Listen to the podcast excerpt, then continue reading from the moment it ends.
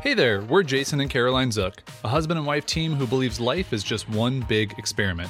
This is the show where we share our journey as we figure out this ever changing thing called life. We cover topics like running a business, traveling the world, and clawing our way out of debt, all with the hope of inspiring you to live, work, and create with more intention. Life might bring its twists and turns, but when you know who you are and what you want, you're never really lost. Welcome to Wandering Aimfully, the show. You know, I realized I am very much summer beach casual. You're Summer like summer beach casual. Yeah, but more like we could go to like a yacht party, like we like to do, you know? I like to dress for a yacht party. In general, as Yeah. a rule of thumb, Oh, can I be honest about something I just learned the other day? would love to hear it. Um, I did not know what yacht rock meant. yacht rock, yeah. I didn't know that it actually meant people going out on boats and the list the music that they like to listen to while being out on boats. What do you think it was? I thought yacht was like like Y A T or something. Like I thought it was like its own genre. That's amazing. Yeah, yeah, like Now- trap, like trap Yeah, like music. trap music. Like that easily, you could be like, well, I don't just listen to that music when I'm in traps. Like I, you know what I mean? No, like I that's that. it's a logical. I'm glad you added that part. Yeah, yeah. The last. Because when you think about it, you're like, oh, you're an idiot. And it's like, well, hold on a Well, second. hold on. Yeah. Yeah. That's, So that's this fun. whole time, I thought yacht rock Yeah. was like, oh, that's you know like Y A W T or something weird. Like I don't know what Yeah. the words are that make up that I word. I feel like I like having. I know you lived in Florida, but like in your later years, having grown up in Florida and people having boats and like going out on boats and like drinking on boats and having fun on boats, just the idea of yacht rock like immediately made sense. I didn't hear any of those. None of those were yachts though.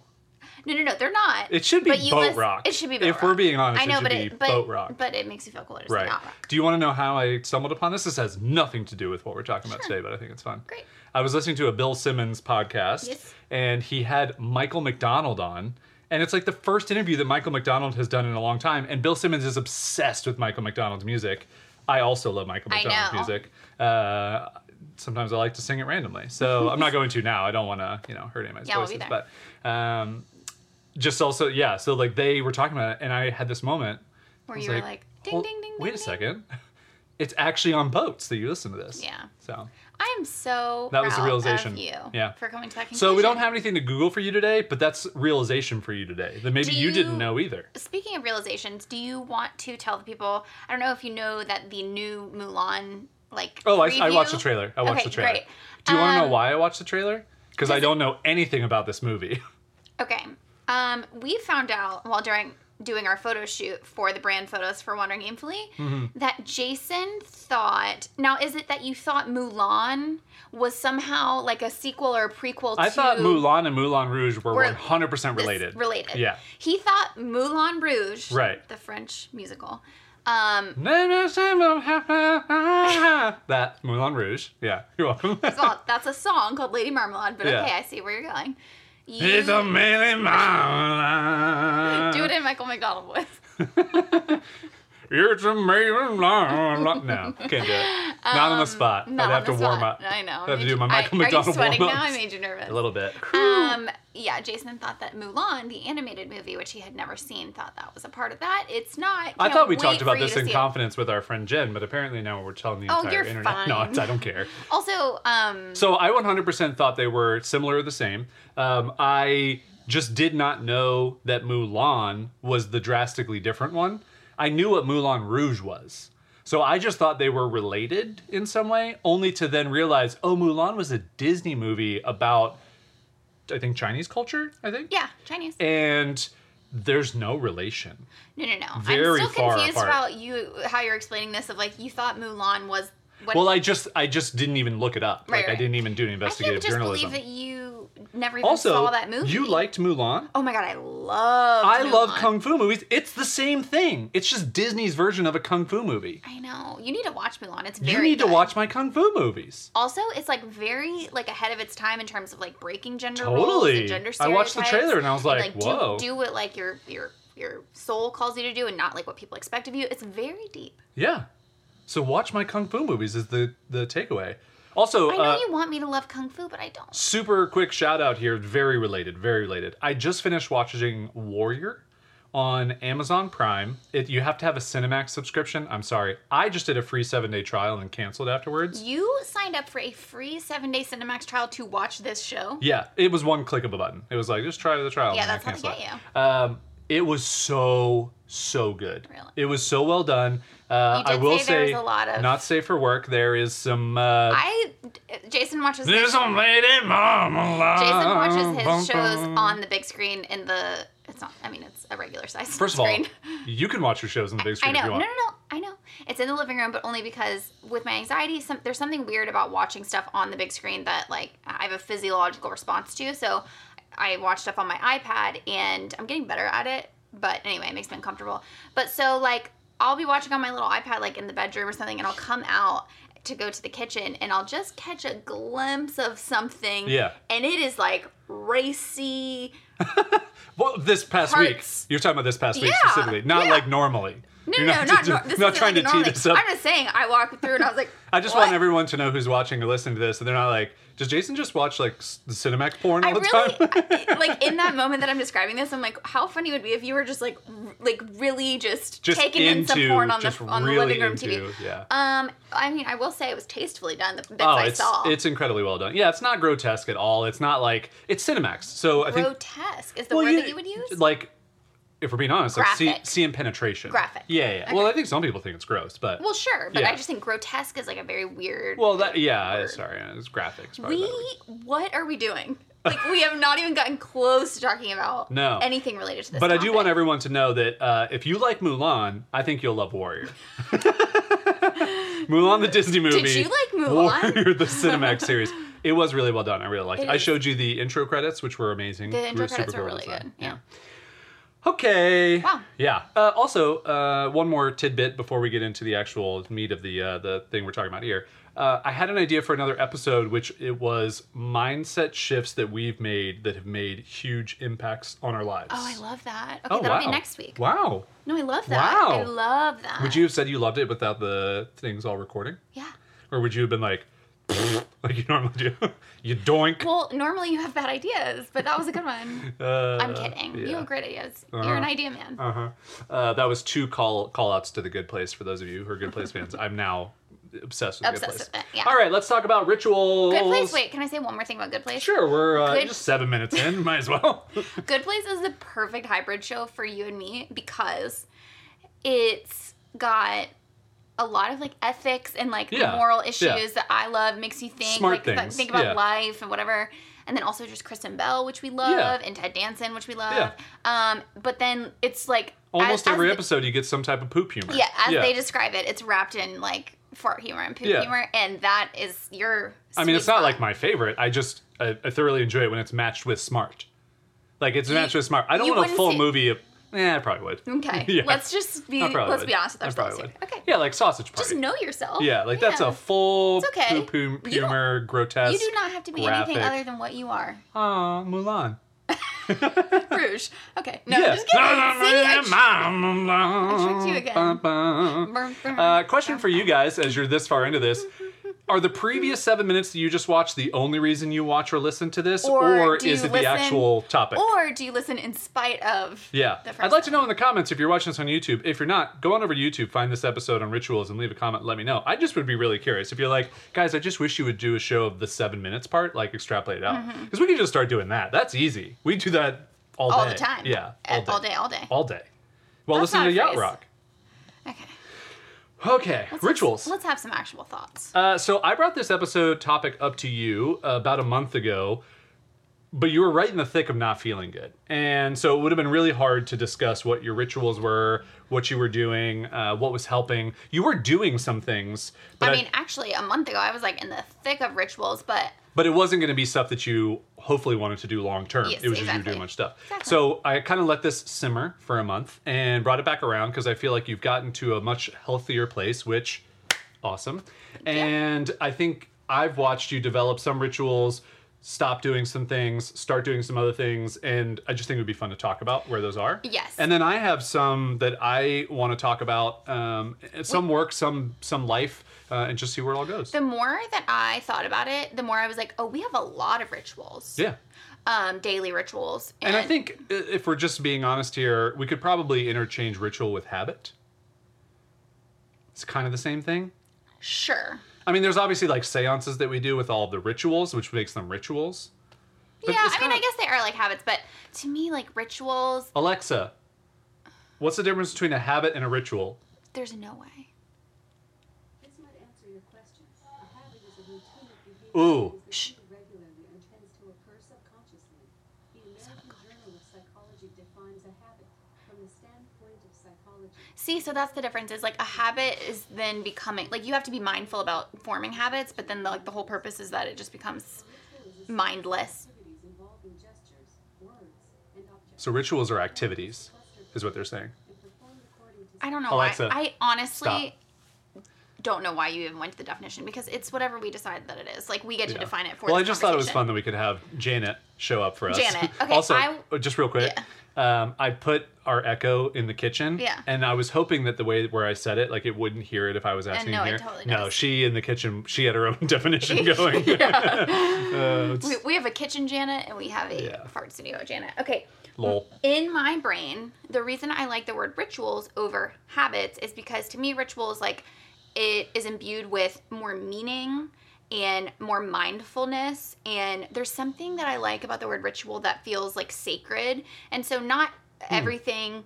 Not everything that we do on a consistent basis is ne- necessarily a ritual, but I think like anything that you do to tap into your like higher self in a way and go against the the grain of autopilot of like just letting yourself be carried by your habits Yeah. i think to me feels like a ritual It's so funny the way that we look at the world differently. Like Yeah. the way that you think about that and the way that I think about it is like I just want things to go faster or feel better. And I think Yeah. the feel better part is that. Yeah. But my like simple like tiny little mouse brain is just like just want more cheese, just want to feel better. And you're like the higher evolution of the way that I feel about a minute. Well, that's why we're different but i what is funny though is you say that but like for instance your morning like coffee thing that's not about going faster that's not about No, being for more sure. efficient Yeah, it's about being happier. It's, it's about, feeling, better. better. Yeah. And so that was the last key that I wanted to also mention is I think the idea of a ritual also is a practice that you put in place in order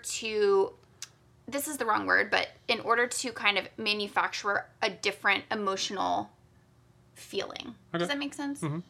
Yeah. I almost said vibration, but that felt a little bit too. We'd have to bust out the crystals. Yeah. The oh, crystals. Oh, I am this close to becoming like a Crystal, crystal, yeah. fucking like howling at the moon. Yeah. Like Well, you need it. Well, you need to break off a piece of that and Kit just not yet, 'Kay. and have a Himalayan salt lamp in here. That's the first step. That's how you bridge into crystals. Is you Yes, start with after this video, go to our YouTube channel, watch our Santa Barbara road trip. Oh, yeah, yeah, yeah, and yeah, yeah, take yeah. in the fact that Jason surprised me on my birthday with a Himalayan sea salt cave massage that was 100% the weirdest experience we've ever had. ever, ever, A lot of oil, a lot of weird. Anyway, Just a lot of salt Ritual, everywhere. rituals, A lot of rituals, rituals. going on.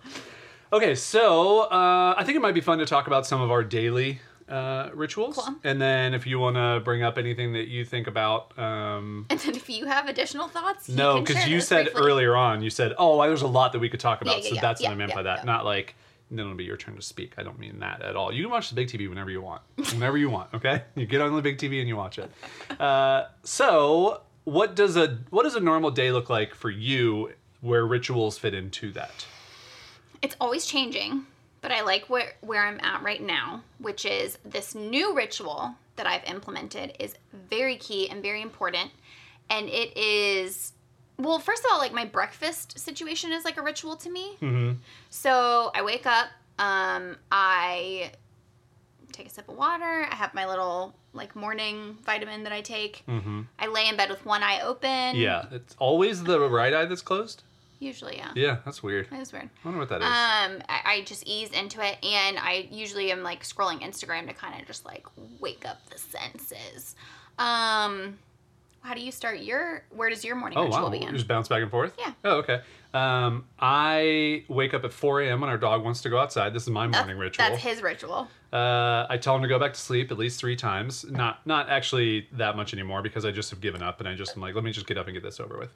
So feed Plax, let him out, come back to bed. I read like probably 30 to 45 minutes before falling back asleep. So Mm-hmm. around 4:30, I'm getting a good chunk of a book done. Great. Uh, and then Life hack.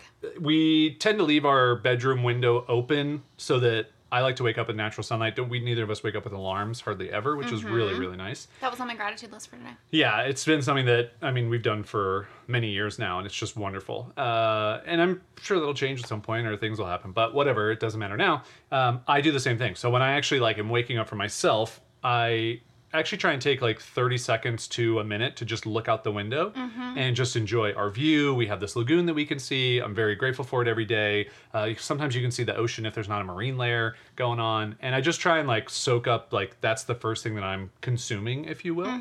And then I grab my phone and I scroll through Instagram. Uh, and I've, you know what I've found recently, and this is as silly as, um, uh, these things are that we get into a little further than need to be, but whatever. This is our show. We do that. I am kind of bored of scrolling through posts. Like I Like you like stories better? yeah, I'm only Yeah. finding myself like I'll finish watching stories, Mm-hmm. and I I kind of wish that there were a couple more to watch because I'm like, oh, I'm not quite ready to get out of bed. It's only been like maybe five minutes, but I don't want to scroll through posts. This is an interesting shift that I feel. Is totally yes, like you said, a tangent.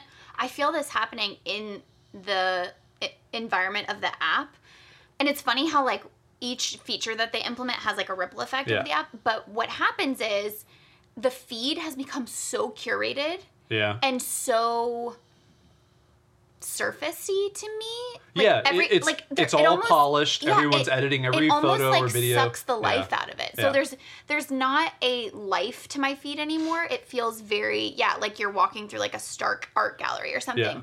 Whereas stories are like the cool party happening at the bar next to the art gallery where you're like, oh, interesting people are here. What are they talking about? Like, what's everyone doing? Like, Yeah.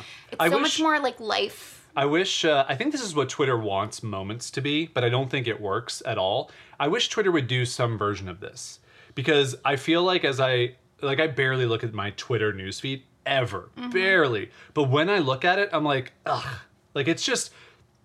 It's just it's just trash. Like and I only follow like 25 people, but it's mm-hmm. just I can't get away from the things that people like and that they retweet and that Twitter is putting in my feed.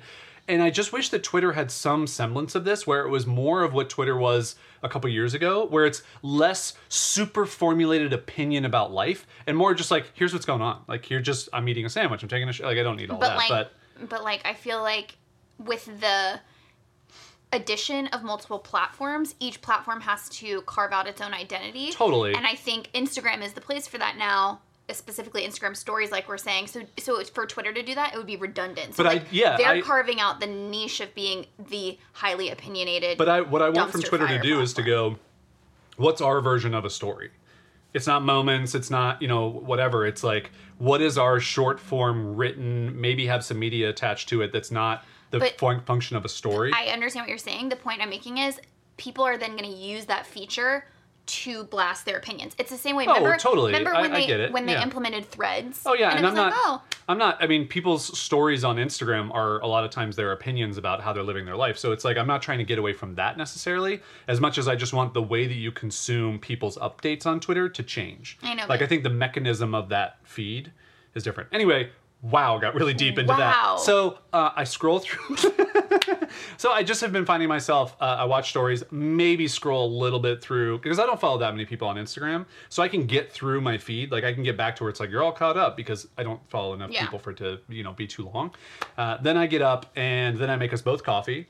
What I realized, which I think is really interesting, uh, just in the sake of doing something consistently that you enjoy doing, I've made a pour over cup of coffee for us for, I mean, almost a thousand days Oh, uh, straight. for If- sure. like all like leading back to when we moved into our place in Oceanside, but even before that in in Poway, I was making pour over coffee. So every single day, every morning making pour over coffee. So boiling the water, grinding the beans, setting up the filter, doing like letting it bloom. Like I take a deliberate amount of time and I'm not listening to a podcast, I'm not doing anything. And I've, I've talked about this before. To me, this is my morning meditation is the time that I'm spending making coffee because I'm not doing anything else. And I used to, I had a morning ritual that I wrote about a while ago and we got to come back to when you get your other eye open, That's obviously. fine, obviously. Um, a couple years ago, when I was in this funk and we talked about the morning ritual that changed me for feeling better about my life, which was I, I was just feeling weird throughout all the days and I was feeling negative thoughts. And I was like, where is this stemming from? And I started thinking about, oh, I just opened my phone and checked Facebook and my email. So this is like 2015. And I was like, something has to change. I need to not do this. I'm so quickly getting into reacting to everyone else's things and what they need from me and what they want and all this other stuff um, I need to just do something for me. And so I just created this ritual that I was like, I just want to spend five to 10 minutes for myself in the morning.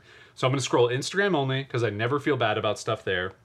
I'm going to get up and make coffee, pour over coffee. And then I'm going to also read Calvin and Hobbes because I just love Calvin and Hobbes. Like nothing makes me happier than just reading like 10 Calvin and Hobbes comic strips. It's amazing and I called this Insta Coffee Hobbes. I wrote about this as like a morning ritual that I was getting into, and it was really fun because it got picked up by a bunch of other places because I just think it's kind of weird. It's kind of different. Um, and I remember getting this like sense of validation both from the this feels good to me, but then also like oh people appreciate the fact that you have a weird morning ritual, um, and and so it kind of evolved over the years where I didn't need to keep reading Calvin and Hobbes because the happiness level was just removing the negativity. It Right. wasn't necessarily just involving having something happier. So for these days, I don't necessarily read Calvin and Hobbes, but I do just kind of take the time while I'm making coffee to just be and just be present and just kind of be there and you know start making breakfast at the end of it.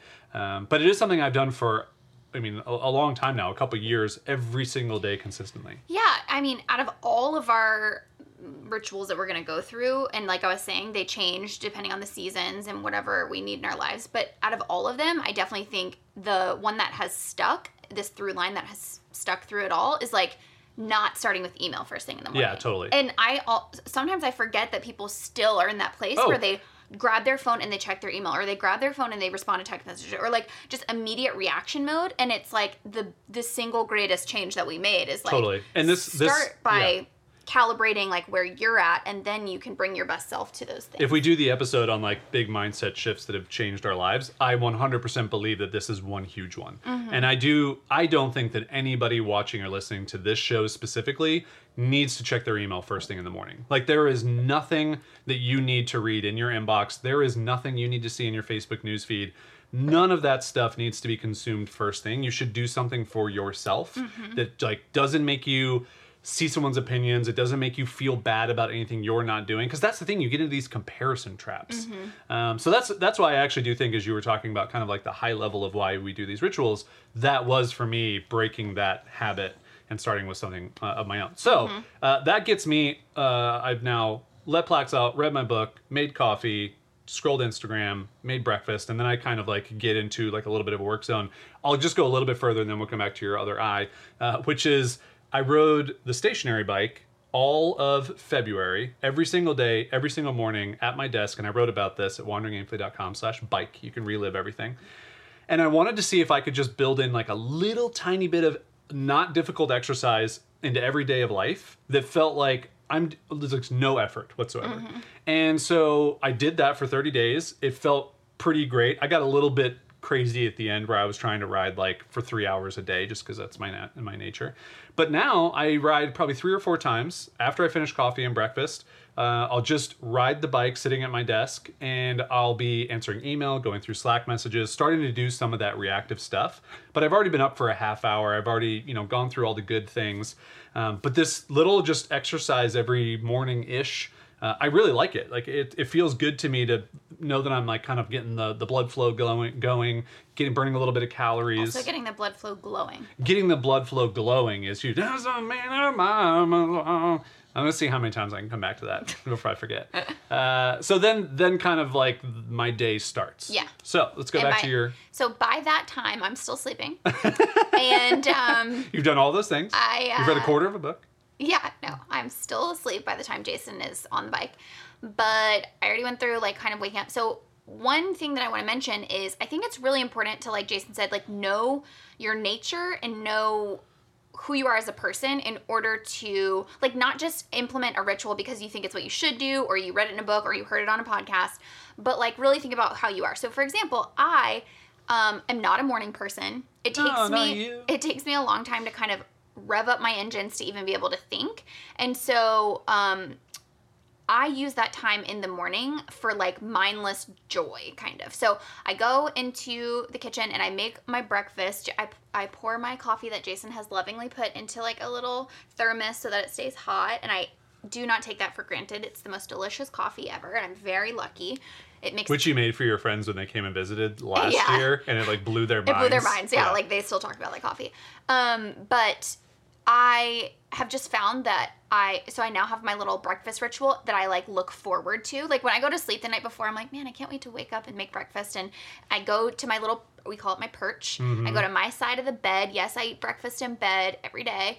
And I set up my little iPad and I watch YouTube videos and I just sort of like wake up with just mindless videos that make me feel like I'm waking up to joy. yeah. So, um, it's like creative things or like vloggers that I like to follow or whatever it is. It's just I I'm not thinking at that point. I'm just enjoying the bre- my breakfast and my moment. Okay.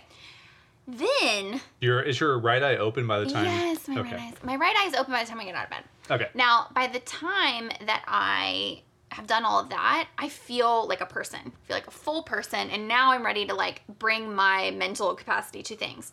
So the newest um, part in my ritual has been so amazing and I come into my art studio. Where?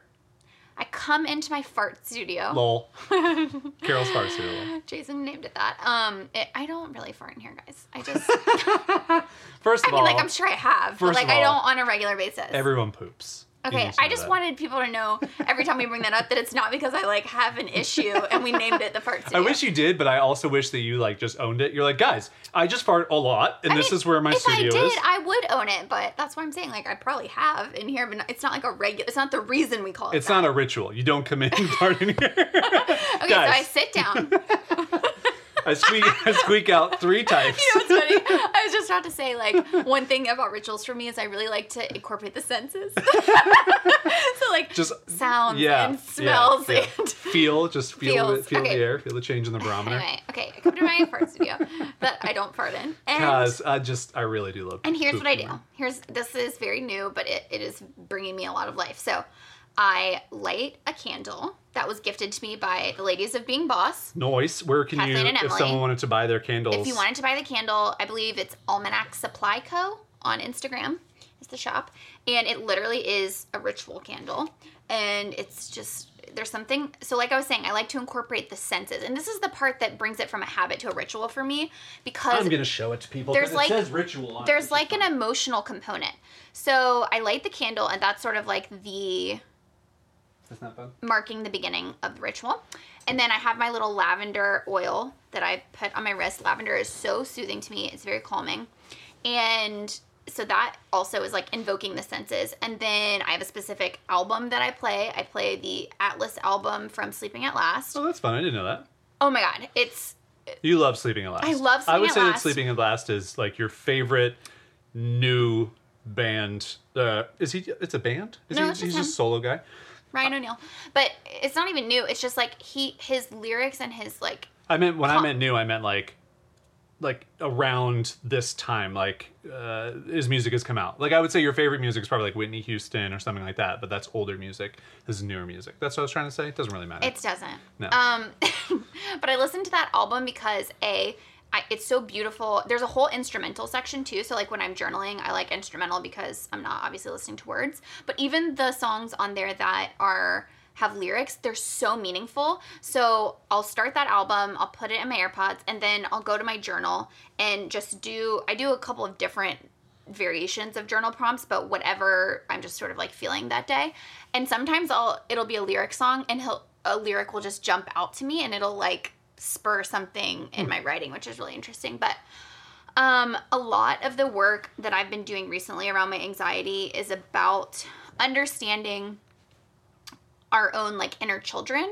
and what emotional needs that we had as a child that maybe weren't met even even with the best intentions of our parents. Like i have wonderful magnificent parents. I had a wonderful childhood but there are every one of us i believe has something inside of us that maybe we had a need we, we couldn't communicate it or whatever was going on that felt like it wasn't met and we replay these patterns in our adult lives that protect us from the pain of feeling those those things that bring up that trigger of like oh this emotional need wasn't met and my anxiety I've unlocked a lot of my anxiety around that. And so I journal about that. And I journal, sometimes I journal as a letter to my inner child from my adult self. Sometimes I do a journal prompt that is just, I write at the top, Soul, what do you want me to know today? And that's sort of an invitation for my inner child, I believe, which is like the pure essence of me to like speak and come out and like, what do you want me to know?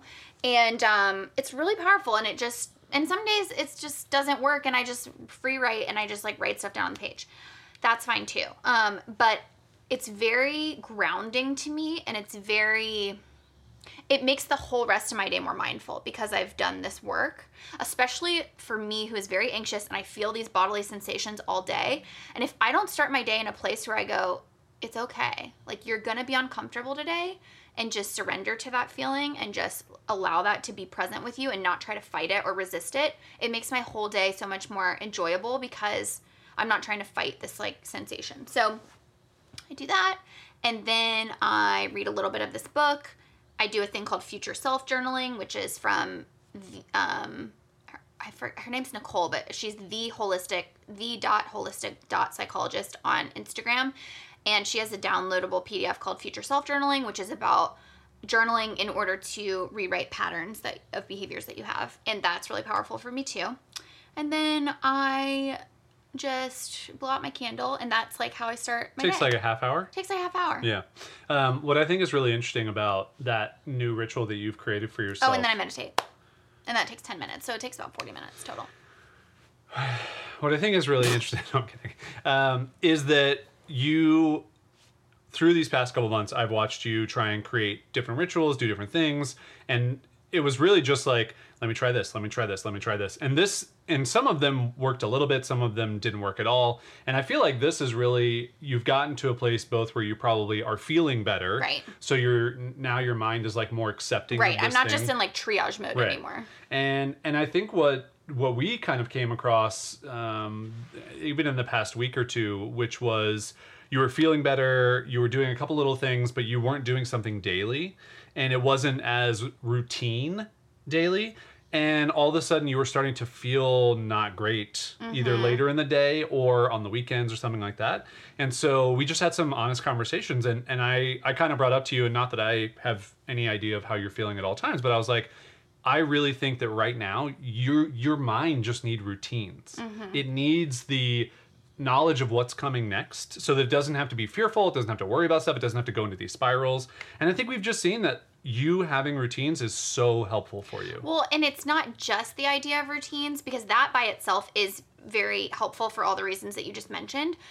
But then now layering on top of it, like the ritual specifically Totally. is confronting those things. So I was finding that when I started to feel better, I would go, oh, great.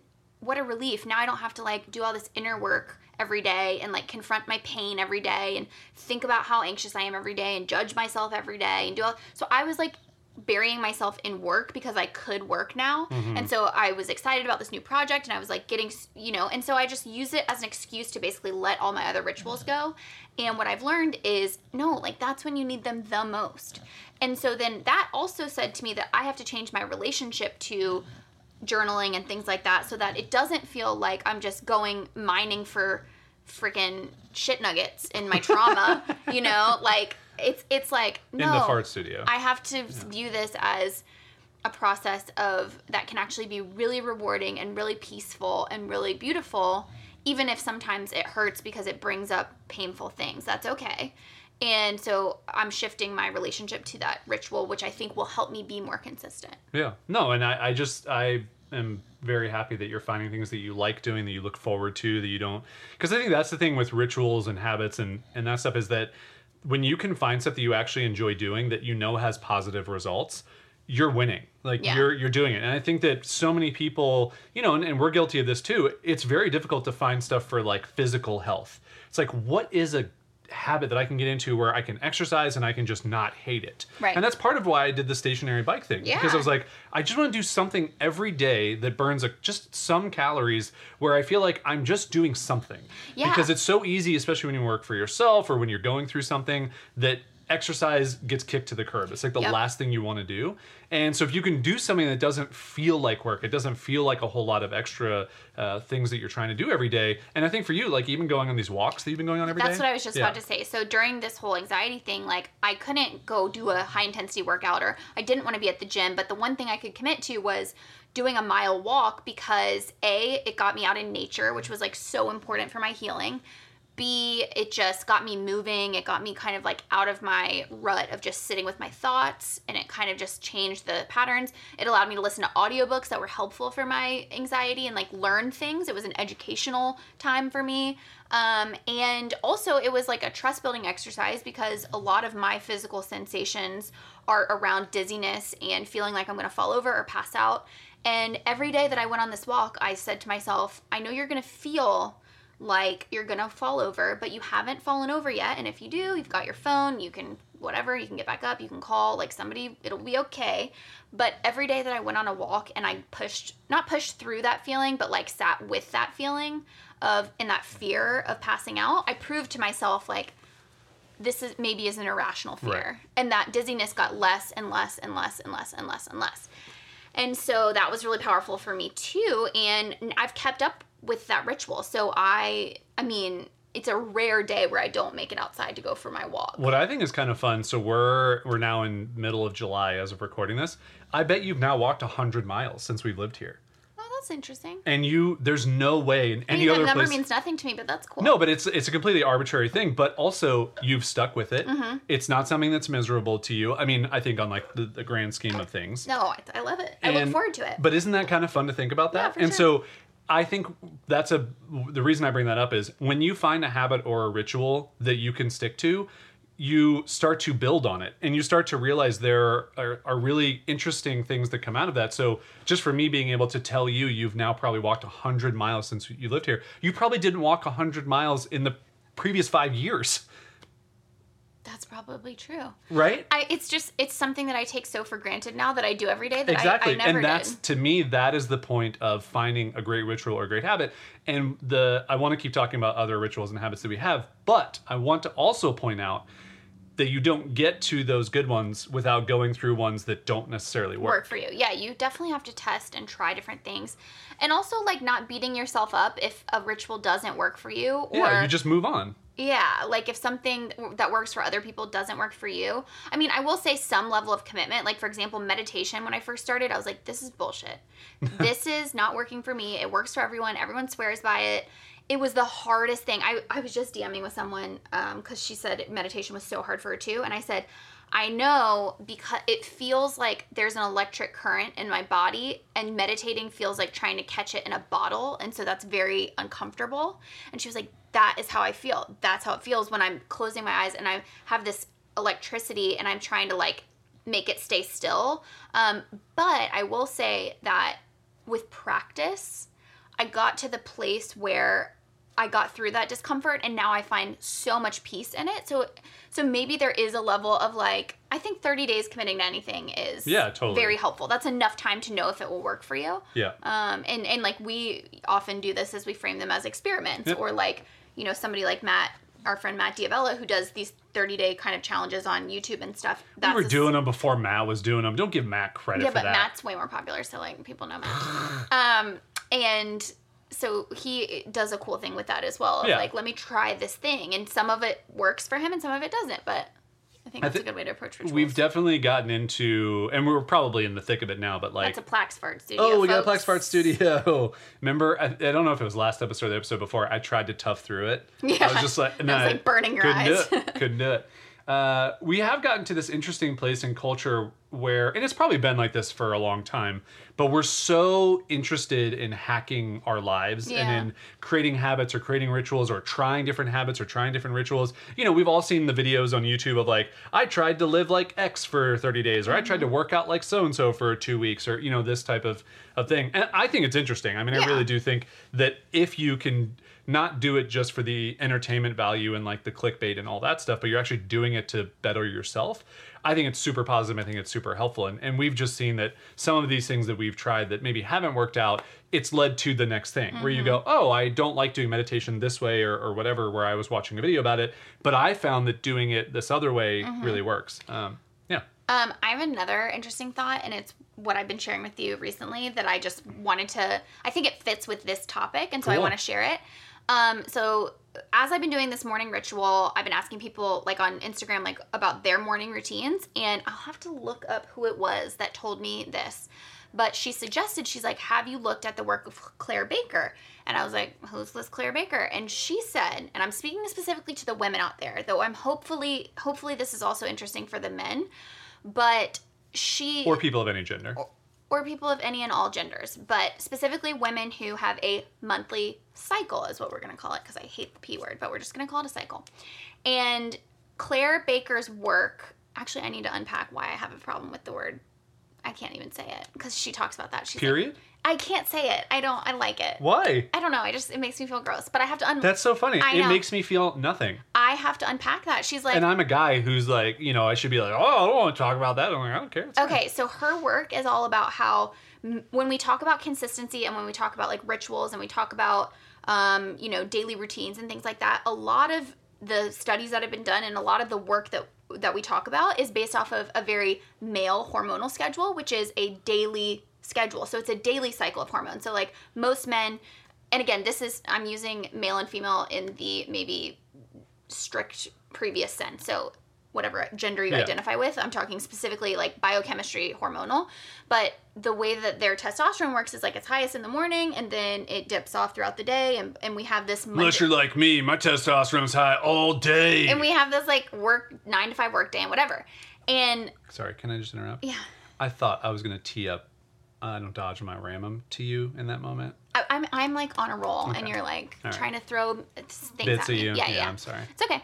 And the point is that women who are on a much different are on a monthly cyclical hormone schedule, and so it's very different because women out there, you're gonna you, this is gonna be a light bulb moment for you if you're like if you put all these rituals in place and you you you like feel so good and you're ready to like implement all these new things, and then you can't figure out why a couple weeks later you have no motivation to do any of it, you can't stick to any of the plans, and then you're super critical of yourself and super hard on yourself, and so the cycle continues. And I've talked about this with a lot of my girlfriends how we all for many many years now have had this same monthly experience, and yet every time it rolls around, I'm like why can I not just get my shit together? And it's like, oh, it's because your hormones are in a very specific part of the cycle. And so Claire talks about this.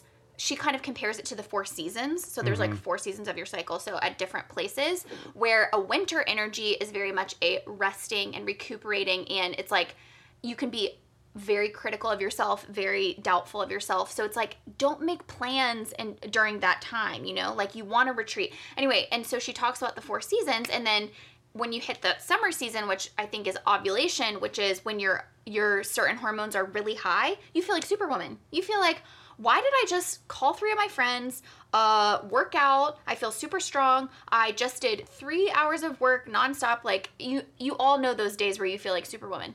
And this has been such an eye-opening way for me to view my own rituals because I'm now able. I already track that stuff, but I haven't done a good job of tracking the mood portion of it. Tell people how you track it because maybe a lot of women out there I, don't. I well, I use the app Clue, so I've always that's just yeah, just but for, maybe, I mean, maybe people yeah, don't know about it. that's just for predictability. But they, you have the ability in that app to track your moods and different symptoms and th- things like that. But I now have like a little good notes that you've created for print out. Well, Yeah. Claire Claire had one on her Oh, website, okay. and it allows you to track how you're feeling each day, and then you can start to see the patterns. So you can be like, oh, I feel super social in my summer season and super like action taking. Like I want to, and sh- and like I the podcast I listened to was so powerful because she's like, okay, in spring. or like in winter, that's when I like to make plans because I'm at home, I'm in my reflective phase. I'm not it's not about taking action, it's about planning for the next thing and I have to be really a lot more compassionate with myself because I'll be sensitive and I'll be all these things and then when I move into spring, it's where I start having energy again and I'm ready to like do those habits and do, you know. And it's really powerful and I I'm now like obsessed with everything she's doing. I'm listening to all these podcast episodes and I just wanted to offer that for any of the women out there that can relate to that experience because I think we're really really hard on ourselves.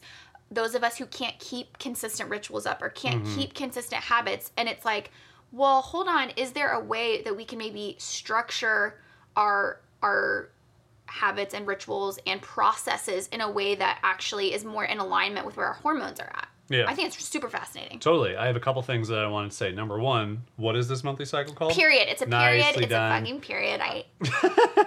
she was like, she was like, "E- we have so much like shame and weird feelings around it from from based on when we were little or how we were taught certain Yeah. things, and I, I just have to unpack it. It's fine. Yeah. I'll practice. Yeah. It's a period. Uh, secondly, I'm sorry that I tried to throw a bit in there when you were trying It's to. okay. I didn't mean I know. to. I know. Just really apologize. It's okay. I had to power through. I was know like you did. talking about uncomfortable stuff, and I just had to like get it out. Third thing is for all the men out there, Yeah. I will tell you that you may have a little bit of confusion when your partner, spouse, wife says, "In the fall, I'm going to," and you immediately go, "Okay, it's summer now, so fall's in three months." I legitimately thought this when she was telling this. I'm like, "Why why do we have to wait till like three months from now? Why can't you just do this in like a week?" I was telling you about all this, and I was like, so that event that I'm doing is in the fall. So I, I was like, I need to And be like, mindful of that because "What I might event?" be, I might be more sensitive. And he was like, I thought it was like next week. I'm like, yeah, yeah, but that's like my fall. yeah, My fall. yeah. So just for all the men out there, that Also, for all the men out there, you might find that you are more in tune with your partner's cycle than even well, she I think. I think we should I think we should as a couple make this like publicly available for me to see. oh, I'm going to. Yeah, you can I, look at I it. would love to almost like put it on our Google calendars or something. Because you know, it'd be great. I'll just disappear for Just a week. disappear. I'll just disappear. I'll just go on trips. That's not what it's about. You gotta engage. know, I'm just kidding. Um, I did make that joke. I was like, "Do you want me to just do like a little Google Calendar?" But um, yes. but how many how many times in our many years of being together have you been like i just feel like you're a little a little irritable It goes over so well. and you so know guys if you're a woman and you hear that you're like no i You really, want to know what irritability is? i really feel this way and then of course every time i consult my app and i'm like oh fuck he was right Ah, yeah. anyway Yeah. Uh, fun. I like that. That's a yeah. That's a fun little thing. So well it, oh sorry i have one more thing one more thing about rituals. Yeah. Oh, I have more things about rituals well too. I- about related to that to the yeah period. yes To your period. see you paused Oh no, but I was trying to make sure that we were talking about the same thing. Yeah. She has this blog post on her website also that I thought was really interesting that has rituals for every phase of your period. Every season. And every season. Nice. So that like you kind of like start the ritual of being, you know, maybe more gentle with yourself in this Right. season or maybe like more more go go go energy in this season. I thought that was cool too. Yeah. What was her name again? Just to Claire Baker. Claire Baker. Uh, cool. So I wanted to talk a little bit about work rituals slash habits, Uh-huh. uh, and then maybe we can circle back around if we have any like nighttime rituals or any other daily rituals we want to talk about. Uh, for me, and this is just oh, fake out. I'm- this is just how. Just going through water like crazy these days. yeah, you are. Uh, that's a fun one we could bring Oh, up. that's a good one. Yeah, keyword water. I have found as a person who loves getting things done, I love getting things done. You are done. in perpetual summer. I it just but it also just feels good to me. Like I like Yeah, checking course. things off. I like doing things. So what I've found, and if you're the type of person who likes that stuff as well, what I've found in my daily schedule, and I know that you know it's a little bit of uh, a privilege that I get to control and do my own daily schedule. So maybe if you work at a nine to five job, this won't apply to you. But if you work for yourself, I think this will. I love getting all of my admin tasks done after I've like had my coffee, had my breakfast, watched some YouTube videos, like eased into the day. But first thing before I get into any creative work, any work that takes a lot of like heavy thinking, is to just crush through emails as quickly as possible. So even if I have long emails to write, I just try and knock them out, get through Slack messages, and get through any customer support stuff. And those three things typically for me take about an hour every day. So after my morning ritual, after maybe, well, during riding the bike is when I do a lot of these, but if I'm not riding the bike, I still do them. But what I found is that you may think like, oh, you're gonna feel so tired after that, or you're just gonna be like, oh, I don't want to do anything after that. For me, it's actually the opposite. Once I get all that It's off your plate. stuff done, I now have built momentum, Mm-hmm. and now I can move that into the next thing that I want to work on, which is usually something bigger. It takes a lot more thought. Uh, maybe I'm editing videos. Maybe I'm writing something that just is going to take a lot more attention or detail, and that to me has been such an instrumental shift where what I used to do was just, oh, I'll check some emails in the morning and then I'll go and do some work and then I'll have my inbox open still and then I'll check some Slack messages and blah blah. Now I'm I'm ruthless. So like my email app is open for a half hour in the morning and then it's closed. My Slack app is open and then it's closed. And it's just it's just I get all these things done and I move them out of my vision of uh, of what I'm looking at. And for those of you listening to the podcast, I just pushed everything aside as a visual metaphor there. Great. But then I can get into all these other things. And so what I've done to, you know, because for me at least, I don't like just letting things go for a whole day. Like I want to be able to respond to things. So then I'll check emails uh, and all these other things at lunchtime, and then I'll check them basically one more time toward the end of the day. And so it's basically three times throughout the day in, in blocked into different time things because we love time blocking around Yes. here where i systematically focus on these things and then don't just leave them open and grabbing my attention all day long so that's one thing that I like that tip. really really helped me. I want to say the other one real quick. Or unless you do you have like specific thing you want to talk about that? Yeah, i I can do. come back to mine. Okay. Um, one thing I just wanted to note about that is I think that's a very good point. I think there might be some people out there who that may not work for them because, like, I know it wouldn't work for me because I unfortunately can't crank through uh, emails and stuff as fast as you can and but and plus conversations linger in my brain. So i actually have to do this is back when that was even a part of my day but like i would have to do creative work first to almost like start with a blank slate and use all my energy on the the production part of it and then do reactive stuff at the end of the day Yeah. um so whatever works for you i think the point is kind of blocking it in a way that you find out how you best that work you find out how you best work and not keeping it as an open option constantly yeah is smart. Yeah. Uh, so the other thing that I was going to say that I have done for a long time, and I actually stopped doing this for a little while, and I, I don't know how that happened, but I think that just sometimes happens with habits and rituals, is you do things and then all of a sudden you stop doing them and then they fall off. Um, is writing a daily to-do list of the things that I'm going to work on, and I used to do this analog all the time. So I always had a pad of paper, and I still have a pad of paper next to the desk, but. I recently uh, saw a guy on Twitter named A guy. a guy named Tamal, I think is his name. I hope I'm getting that right. He works with the Authentic team. I think that's right.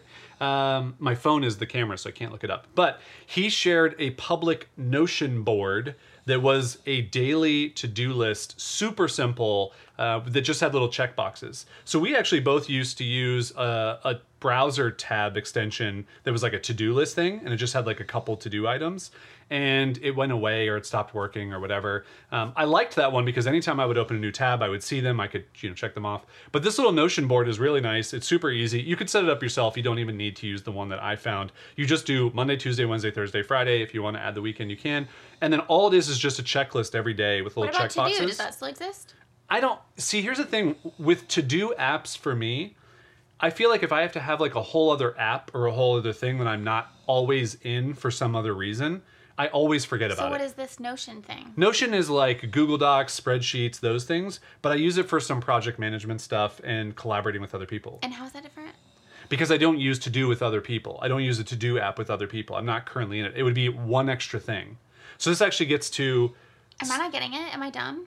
So, like, this is the difference between us. I can't have 50 tabs open on my browser. Okay. You can. Sure. I can't do it. I don't understand how. So, having like a to do list app open in, in its own like tab or whatever, or even an app itself, I can't stick with it. It's it's like extra clutter for my brain and it distracts me and, And it how drives is me that nuts. different from? So Notion I already have open because I use it for other things. I see. So because it's built into an ecosystem where I'm already spending time, I see. that's how it fits. Yeah. What is Notion?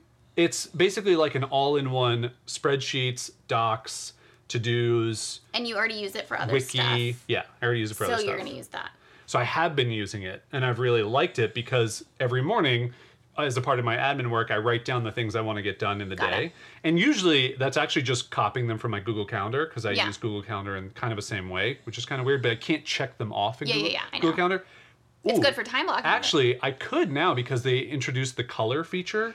you could color. For to-dos, is I could color code them. Ooh, didn't think about that. I only use Notion for one project right now, so it's kind of like fitting a square peg a little bit into a round hole. But I love Google Calendar. That's always open. That could be interesting. I might have to try that. I like that Anyway, idea. I was just gonna and say. then your whole calendar will be green and it'll make you feel good. yeah, that feels nice. Um, But anyway, I was just gonna say, writing the daily to-do list as a habit or ritual has always been super helpful for me in getting more stuff done. You dead? I died. Um, I'm glad you actually said that last piece because it reminded me of what I was going to say, which is that I I really like that, but I really like writing the next day's to dos the night before yeah. because you don't have this issue. Like you can you can because you do all this admin shit in the morning anyway. you sit down, you do it all, whatever, and you write down your whole day. But for creative, wild women like me, It's a marathon. There you go. um, you know, we sit down and we're just like, what are we gonna create today? Um, The world is our the world is oyster. our oyster. Um, What does that mean? That would be a good weekend with that for you. What does it mean though? I don't know, but I forgot. Brooke, you know how I've told you Brooke used to like mix up cliches. Yeah. There's one that's like, she has one with world's our oyster, but I can't think of it right now. Anyway, anyway, I like writing the stuff that I need to do for work the day before because then when I sit down, I my like previous self has already told me what to focus on, Yeah. and I don't have the mental effort. I don't have to use up any mental energy being like, what am I doing? Yeah. Yeah. I used to, when I was first, I think, having a lot more things that I had to do every day, I would write out daily to dos every morning. Uh, at the end of the day, I would write out the next day's to dos. But then on Mondays, I would always write out like the bigger things through the week Right. and for the month. Yeah. And so I was like to do and all over the place. And I don't really need that anymore because I think I've just built up natural things I know I need to check on, need to do.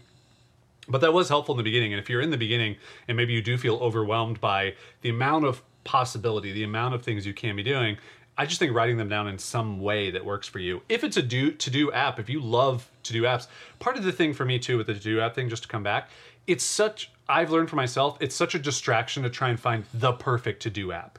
And I think a lot of people get stuck in this like, what's the next to app? What's the next Well, to do app? what What's it the next? is- And it's that productivity porn. Yeah, what it is is it's our human desire to uh, make up for our own lack of motivation using the artificial excitement of a new tool. So it's like I wrote I had this Instagram post like many many many forever ago, but it was basically like Oh, like I know what'll help me get all of these to-dos done. A brand new paper planner. Yeah. When I haven't even written in like the last one, you know, Yeah. like it, it's always like buying a new planner, buying a new notebook, or getting a new app, or trying a new thing. And it's like we think that that's going to be the silver bullet that gets us to actually magically do the things. And unfortunately, the only secret to do the things is doing the things. It's true. Um, okay, any other work habits or rituals that you wanted to? Work habits Talk about? or rituals. I know you're just kind of getting back into the swing of This is work kind of a ritual for us now. Yeah, so uh, off to the side here, uh, off camera, camera right, uh, we Camera have on the right. we have a an IKEA desk Top. uh, on a wall shelf, on two wall shelves actually. This is because when we moved, I discovered that the high gloss IKEA shelf, white, uh, the finish of it is uh, compatible with dry erase. So Yeah, so it's basically like a whiteboard for us uh, now, which that is is called really nice. upcycling, my friends. It's wonderful. So yeah, we we actually we haven't done this in a while, but since you've been feeling good and we had a bunch of things on our plate and you have a little bit of travel coming up, different than your thing happening in the fall, your event in the fall, uh, which is not travel. That's just a time of your period cycle. Period.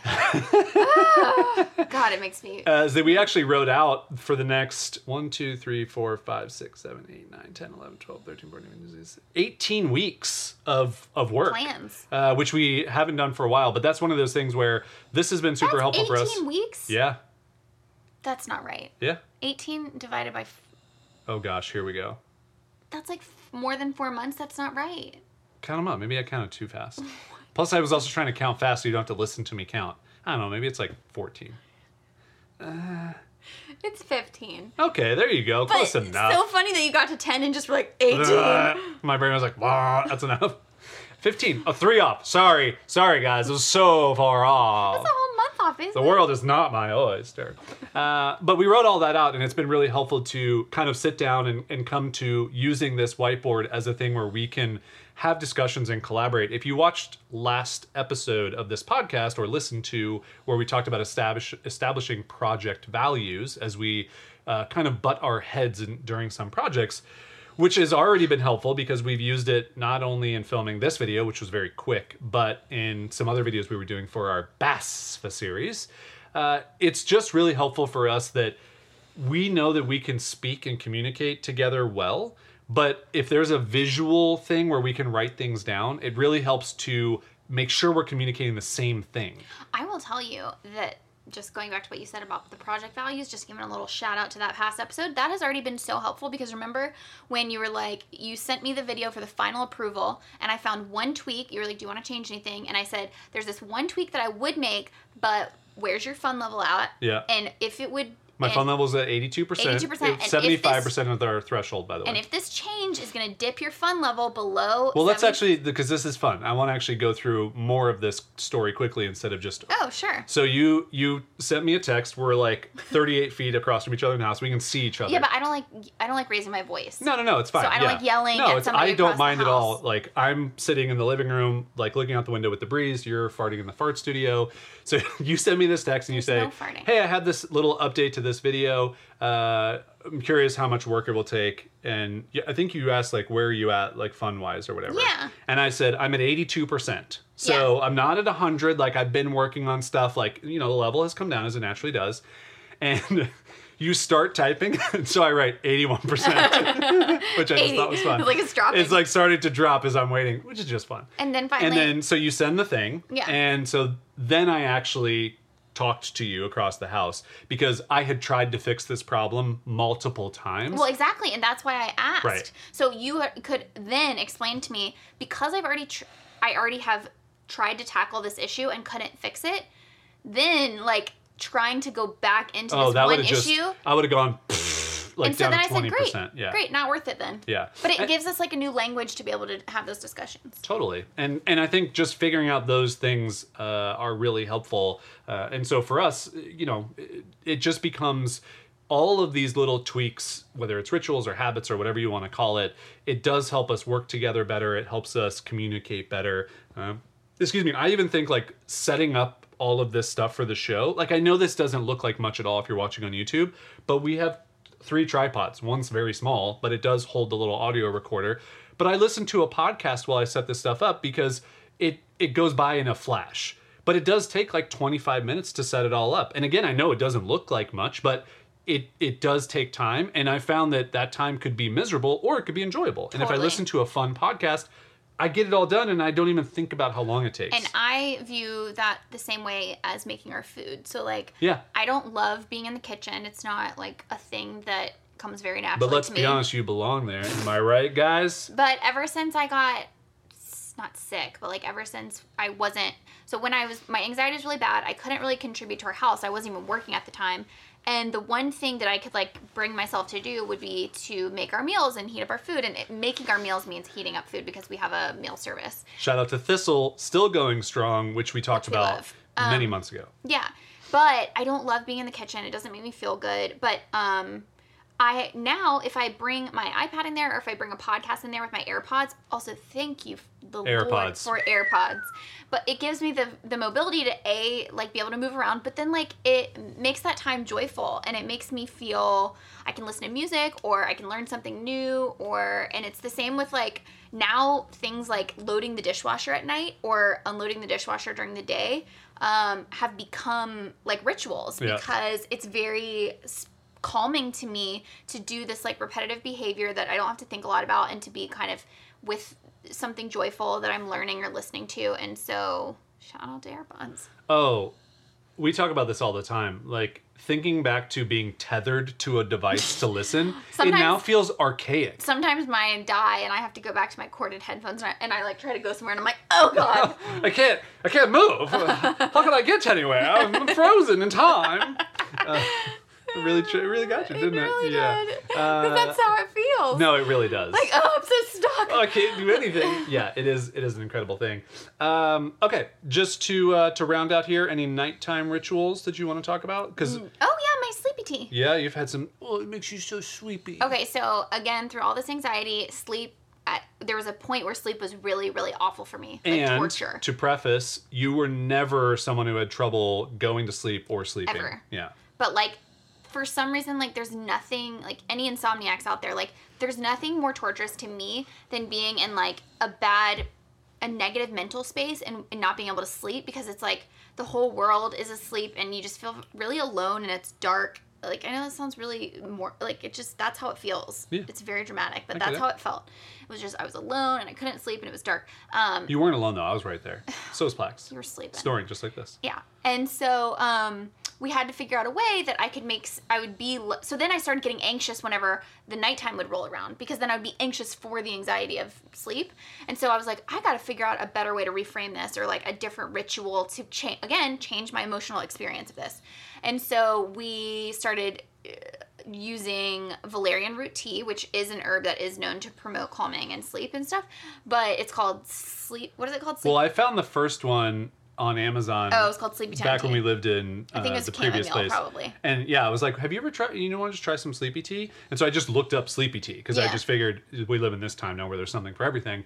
And it was like sleepy nighttime calming tea. And I was like, First "Well, this all, is yeah." the label was not in that voice, but we what developed then is Oh no, yeah, no, I know, yeah. I would make the tea and Jason and I came up with this whole thing of like trying to trick my brain where we would like talk in baby voice like about the tea where we'd be like, Oh, you're You just so sleepy. oh, you just started making the tea. Are you getting like a little Oh, sleepy? can you even keep your keep your eyes Oh, open? it's just like you would like all you would walk into the kitchen and be like, uh oh, it's Oh, so, so sleepy. sleepy. and then the tea would be brewing. And be, oh no, you two can fall asleep before you even drink it. We're idiots. Um, I love it. And so that's the running joke in our house now. So now it has evolved into valerian root tea, which actually does promote sleep. Um, but I do that every night. I we're out right now, but I've been Oh. falling asleep okay. So yeah. um, but it just gets me in a place mentally where I can once again just engage in this behavior that's repetitive. So there's something that feels soothing and securing about it. And then I'll just like drink it and I'll watch like something before bed. But then once I go into our bedroom, Yeah, not in bed. not You in bed, I before watch something before, and then Not on the big screen either. Small screen. small screen. I go into bed, and then now I'm at the place where I can read my Kindle. Um, and also, I wear wool socks because for me, Yeah. if my feet aren't covered, I can't sleep. So weird. So weird. So anyway, that is my nighttime sleeping ritual, and it sounds silly, but anybody out there who struggles with insomnia will know it. Once you find like what works for you, like it is so helpful. And Yeah. I will not apologize for my wool socks, and I will not apologize for my sleepy tea. No one's going to make you apologize for either of those things. I do think what's interesting about this specific ritual is that I think it has a finite time of existing in your life where it's going to be needed. So eventually, you're not going to need to be sleepy time tea. You're yeah, and gonna, it's even started to evolve. Yeah. Like before, like I was taking CBD at night, and I don't need that anymore. And um, you know, like we ran out of tea three days ago, and I've been okay without it. Um, but still, still just like having that mental place. Like I, I don't think I have the anxiety about sleep anymore, so I don't maybe need that emotional crutch anymore. But um, even like reading before bed, like that stuff is really helpful. Yeah, I don't really have any super consistent nighttime rituals other than reading a Reading. Mm-hmm. Kindle in bed, um, and that has for me. It really helped turn my brain off. And years ago, I would read nonfiction before bed, and I would wonder why I would have super fitful sleep and be thinking about business all night. It's because I was reading Don't read nonfiction before bed. bed. Now I read fiction before bed, and almost none of it keeps me up at all. Uh, and I'll usually read like thirty to forty-five minutes before sleeping I read about three or four pages, which I'm is like, which is how I tear through books uh, nowadays, which I never thought would be a thing. But um, I'm reading like one one and a half books a week now, uh, which is kind of cool. Except when I get a super long book and it takes longer than a week, and I get mad because I'm ready to like Yeah. get that completion and move on to the next one. But also sometimes Kindle's amazing. sometimes- Kindle and the and the AirPods. this isn't a regular ritual, but every couple days or so, we basically wrestle and play in bed. That's not sexual, but like Isn't it? it's like one of my favorite things. Don't we get some type of enjoyment at the end and during? yes. Ah, But like there there I just love it so much. There's something about it. Like to me, it's a ritual because it's like us coming together at the end of the day with such like playful energy of like just annoying each other and like you'll try to like you'll like you'll have a stupid bit that I have to like My, so one of my favorite things about this is just zooming the lens out and a 37 year old man and a 30 year old woman are like play fighting before bed. First of all, I know that's how we know that we love each other and that we are in a great relationship because not many couples do play that. fight. And we your favorite thing is my favorite thing is like I first of all my love language is physical touch and so Yeah. I want I haven't usually touched you all day so I want to like touch you 'Cause you've so you're you're laying in bed you have your covers up and I just want to like just want to fall and lay on top of you and your favorite thing is don't let me do that so you put up your feet or whatever and you like Block you. try to block me It's which actually my second favorite thing. I know which Do you know my first favorite thing is? water No, no, no, no, no, no. Oh. In in our playful in playful bedtimes What's my first favorite thing? pretending I've hurt you yeah. So I'll try to fall on him, and I'll put his leg up, and I'll and it'll hit his leg or something. and He'll go, ow, ow, ow. He always does this. Ow, ow. It's like Peter Griffin in Family Guy, if anybody remembers that episode where he skins his knee and he's there for like three minutes going, ah, But you commit to it so hard, and I Exactly. obviously know that you're not hurt, and so I'm just like waiting for you to be done, which makes you just want to do it more. and then So it fun. turns into like wrestling, and then it turns into you beating me every night. Just And then I So strong. and then I hate anticipation. It's like causes anxiety for me. So if you like pretend that you're gonna like punch me in the arm or something, first of all, I don't ever punch you in well, the arm. it's not like hard, but like you know, it's play fighting. It's Yeah. like whatever. And if you pretend, and then and then I I'm like, don't do it, don't do it, don't, do it, and it just, and then you do it. Anyway, okay, that's a window into our. I love that. Like those are the things that I think are so just weirdly us, and and I do like makes me happy. if we were to sit down and talk to a therapist about things, like I think that is one of the healthiest things that we do because we both enjoy it so much and it does bring us so much happiness and it would be something that you might tell someone else who's our age and they'd be like, "You got like why are you doing that?" Like be adults. no, whatever. I think other people are weird too. I just still think Well, they're I willing to so. admit to it. Yeah, I hope so.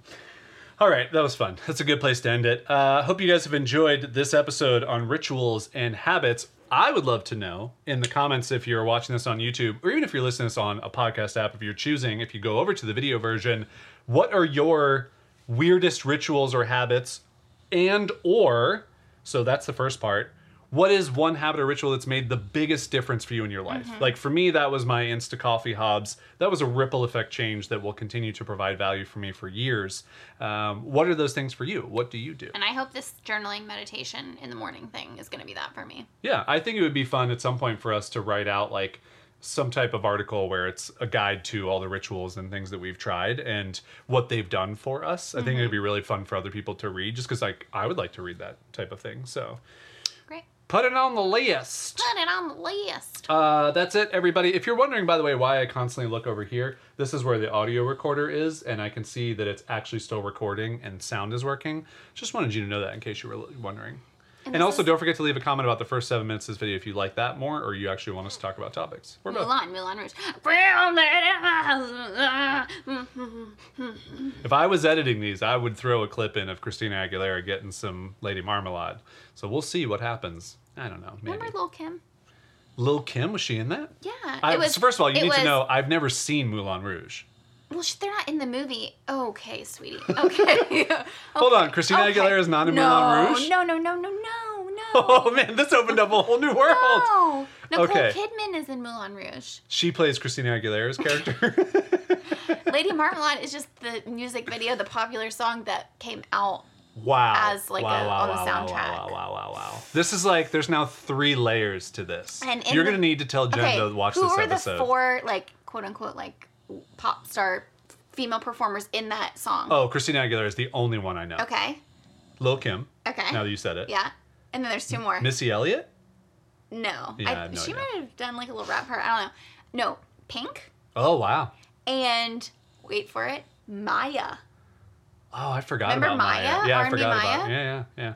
But like good on. I mean, I guess Christina Aguilera is still somewhat uh, putting out music and stuff. I think she's in Vegas, but Pink, Pink has really Yeah, she's done stood it. the test of time. Well, that was a fun little even addition to the beginning of this podcast. So you swinging it all thought Christina. Aguilera was, Was in, Moulin, Moulin Rouge, hundred percent, hundred percent. Thought she was the lead of Moulin Rouge. This is like Tig Notaro under a rock, is what this is. Yeah, Uh, yeah. Shout out to that web series that's just Tig Notaro doesn't know who famous is. I need to watch are. that. I've never watched it. Yeah. Yeah. All right, everybody. Well, we really dragged that one on for quite a while, and uh, I don't know if you're still here. Go support us on our Patreon. Just kidding. We don't Just have a kidding, Patreon. we're not Patreon. Uh, we'll talk to you guys later. Okay. bye.